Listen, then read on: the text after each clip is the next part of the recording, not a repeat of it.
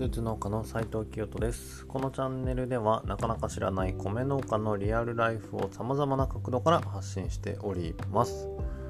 皆さんこんにちは。僕は山形県の川西町で400年続く米農家の16代目として後を継ぎスーツを着て農作業をするスーツ農家というスタイルで農業をしております。また日本人にとって当たり前の存在となっているお米や農業を衣食住と教育の視点から見つめ直し新たな価値を創造するブランドライスイズの代表をしております。はい。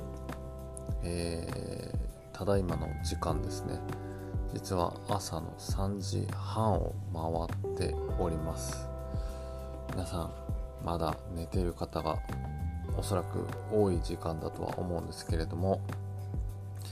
えー、なんでこんな時間に撮っているのかというと昨日の夜普通にみんなでご飯を食べて子供を寝かしつけたんですがちょっと下の子が1歳の長男がですねなかなか熱熱気が悪いというか、まあ、そんな感じでちょっと奥さんと一緒に見ていたんですけれども案の定自分も寝てしまって。で1時過ぎちょっと2時近くに目が覚めて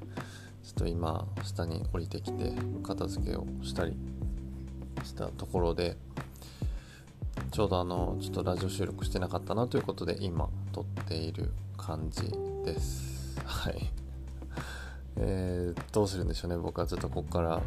寝れるのか、まあちょっとわかんないですけど、はい、やっていこうと思います。で、えっと、ちょっと本来昨日の話になる感じなんですけれども、昨日9月1日はですね、防災の日ということで、皆さんご存知でしたでしょうか、ま、知らない方ももしかしたらね多か多いのかなとは思うんですけれどもま、いよいよですね9月になりましてえー、っとぼちぼちですね僕もお米を作っているので9月といえば稲刈りが始まるシーズンだなということと同時にですねこの9月というと皆さんもあの台風が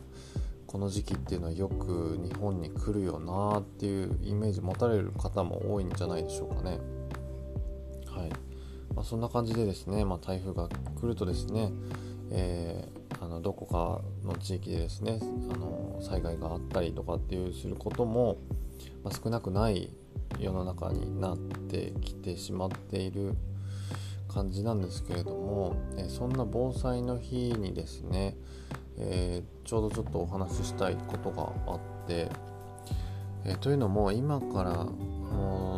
なんだかんだ1ヶ月前ぐらいになるんですけども8月入ってすぐですね、えー、覚えてらっしゃる方もしかしたらいるかもしれないんですけれども全国ニュースにもですね出たぐらい山形県であの大雨が降ったんですね。で、えっ、ー、ともしかしたら僕の町の情報も全国のニュースで報道されたかもしれないんですけれども、まあ、僕が住んでいる山形県の川西町というところでも、えー、もう一晩中雨がすごく降って雷もすごくって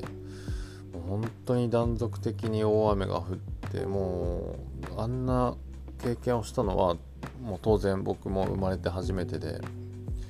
はい、で、まあ、報道をご覧になった方は、えー、分かるかもしれないんですけれども、えー、僕の地元の川西町でも本当に床上浸水あと道路河川が氾濫したりだとか冠水してる地域が本当に多々あって、まあ、今でもですね、あのー、その復旧活動というのは行われていて、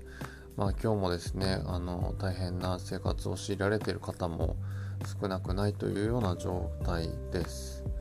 であの幸いにもですね僕の、ま、自宅であったりだとか家族であったりだとかそういった身の回りで、え、大きな被害というのは出ることなく、え、済んだわけなんですけれども実はですね僕この、え、大雨が降った日というのは、えー、消防団でのあのその災害対応というか、えー、という感じでですねずっと出動していたんですね。はい、で何をしてたかというと、うんまあ、の大雨が降るとたまにあるんですけれどもあの床上浸水とかにならないようにですね、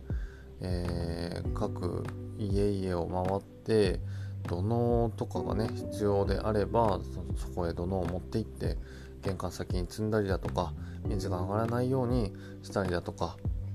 っていうことをやったりだとか、まあ、するんですけれども、えー、この日もですね、あの土のをいろんなところへ運んだりだとかそういった形で動いてはいたんですけれども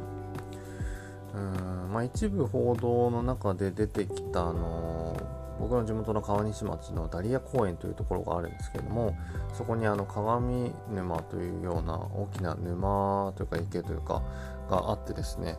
えー、実はそこの沼があのその後氾濫するんですよ。決壊してですね。でその水というのがうんとそのダリア公園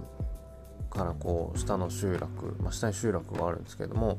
ちらの方にもう一気に流れ出るというようなもう本当にもう悲惨な状況になってしまうんですけれども実はですね僕当時そこのちょうどその下の集落で、えー、活動をしておりました。で、まあ、基本的にはもうその当時というか夕方、まあ、午後夕方ぐらいですかね。もう非常に雨が強くってで本当にあの道路も一部冠水しているところもその時点であったりしていてで基本的にはあの玄関先に土のを積んだりというような活動をしていたんですけれどもあのみるみるですねだんだんだんだん降水量が上がってきてまあ、最初はあの、まあ、道路がちょっと見えなくなって川みたいになってるぐらいだったんですけれどもだんだんだんだんこう膝上もうなんなら腰近くぐらいまでこう水が迫ってくるタイミングもあったりして最初あのその地区の住民の方もですねいや今日は雨がすごいねっていうことでこんなに降ったの初めてかもしれないねっていうような形でちょっと話を地元のその住民の方と話をしていてその当時そのタイミングではまだその避難指示とか出ていなかったのでいやこれやばいですねどうなるんですかねっていう感じで話をしてる程度だったんですけどももうみるみるこう水流が上がってきて水かさが上がってきてというのも、まあ、まだその当時の僕は知らなかったんですけどもその上の方でですねその先ほどお話しした、えー、沼とか池がですね決壊を始めたということでその水がもう本当に濁流となって、えー、押し寄せてきているというような状態だったんですよ実は。もうちょうどその下に僕がいてあの作業していたんですけども、まあ、そんなこんなであまりにも今度水が増えてきたので最初土のを積む程度の仕事だったんですけども、え急にあの避難指示が出て急遽その地区の住民の皆さんにはこう避難してくださいというような呼びかけをする、えー、方向へですね変わっていってで実際僕ももう本当にあの自分自身がですね流されそうになりながらあのもう本当にどこを歩いているのかもよくわからないような状態で各家々を回ってですね避難指示が出てるので避難してくださいっていうような形でお話をさせていただくような感じになったんですけどももうその時にはですねもうすでに時すでに遅しみたいな感じもあったりしていてもう家から出れないというような状態の方も数多くいてそういった方にはあの無理にあの外に出ないでまずはその2階へ高いところへ避難していただいてあの安全に過ごしてくださいというような呼びかけをしたりだとかまあギリギリあの避難できそうだっていう方にはあの荷物を運んだりだとかですねあのちょっとあっちの家の方へ行きたいんだっていう人がいたらですね、えー、そちらの方へ誘導したりだとかっていう感じで、まあ、僕自身もあんなあの大変な中でのうん活動というのは本当に生まれて初めての経験だったのでうんまあ日頃ですねもしかしたらこういうことが起こるかもしれないというのは頭の隅にはあったもののやっぱ実際に経験してみると本当にまあパニックになるというか本当どうしたらいいのかよく分からなくなってしまうというような状態だったので、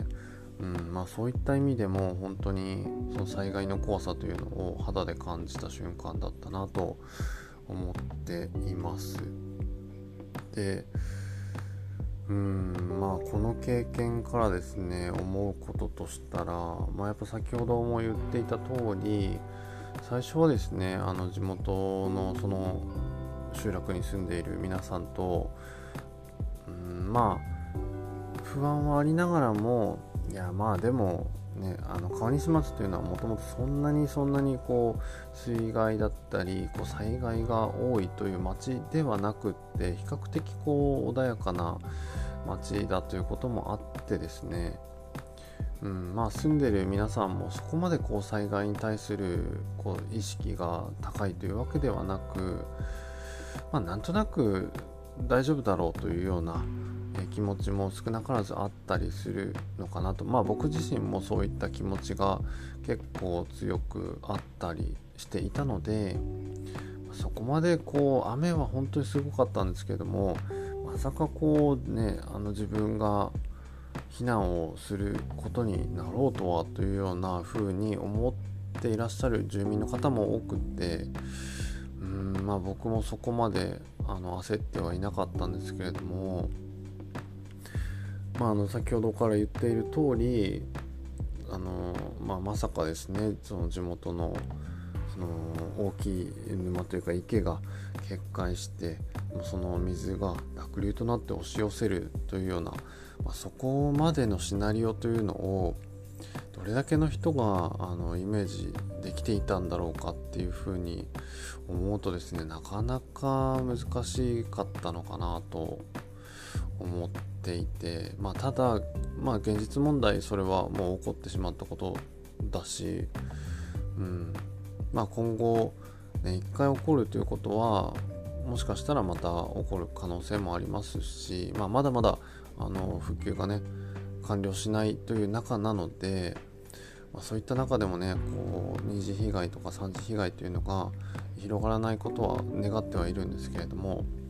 まあ、今後ですねまあ本当にその自分の身の回りでも何が起こるか本当にわからないなという時代に入ってきたんだなっていうのは強く感じました。でまあ以前もお話ししたかとは思うんですけれども、まあ、昨今ですねやっぱこの地球温暖化だったりだとか気候変動ということで、まあ、異常気象がですね全国的にこう多発していますよね。で僕の住んでる町も今までやっぱこうなんでしょうね例年通りとは本当にいかないような、えー、気候というか天候というのがよく見られるようになってきていてこの時期にこんなに雨が降ったことないなとか、まあ、一方ですね梅雨に入ってもこう雨が全く降らないとか逆にこう水不足になってしまう年があったりだとか、うんまあ、そんな感じで本当にその農業をする上でも、えー、一筋縄ではいかないなというような年が多くなってきている中で、うんまあ、そこに対して、まあ、どういうふうに自分がアプローチできるのかなというところも考えながら、まあ、本当にですねでもこうあの自然の前では最終的には人間っては本当にどうしようもないなっていうのは、えー、今回のこの水害を機にですね感じたことではあるんですけれどもまあでもそこに対するこう備えというのは事前にできるなというふうには思ったので、まあ、この防災の日というのをきっかけにして改めて